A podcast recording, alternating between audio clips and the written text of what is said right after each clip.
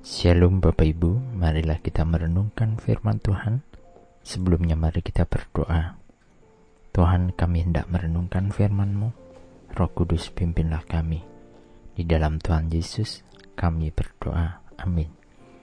Bacaan saat ini diambil dari Daniel 2 ayat 20. Daniel 2 ayat 20. Daniel menjawab dan berkata, Terpujilah nama Allah kekal dan selama-lamanya, sebab dialah yang empunya hikmat dan kekuatan.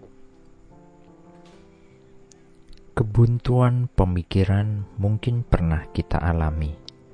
Sudah tidak punya ide lagi, semua cara sudah dilakukan. Anak-anak muda mengatakan dengan istilah "sudah mati gaya" kita tidak mampu menanganinya lagi. Jika tidak terjadi apa-apa dalam diri kita, itu hal yang dirasa cukup.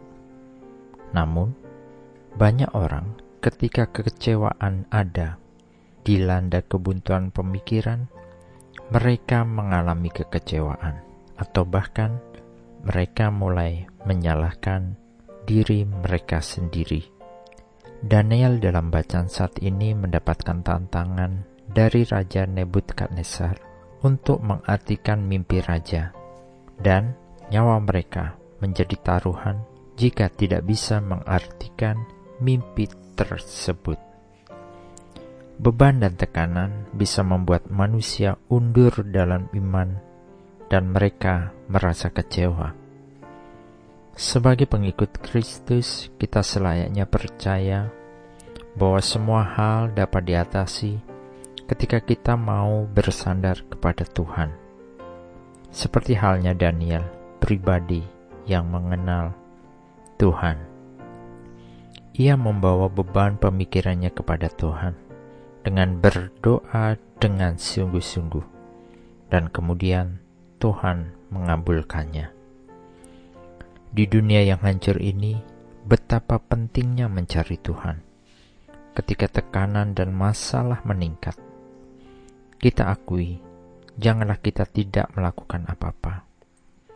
Melalui Tuhan, kita bersama-sama melakukan semua hal yang menguatkan kita.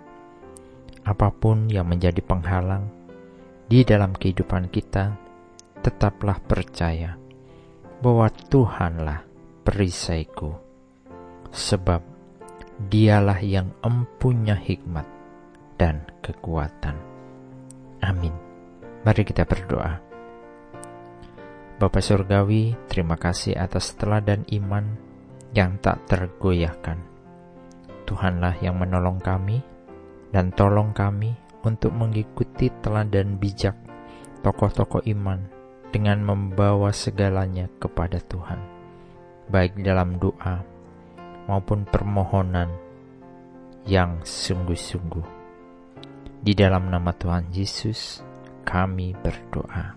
Amin. Tuhan Yesus memberkati. Shalom.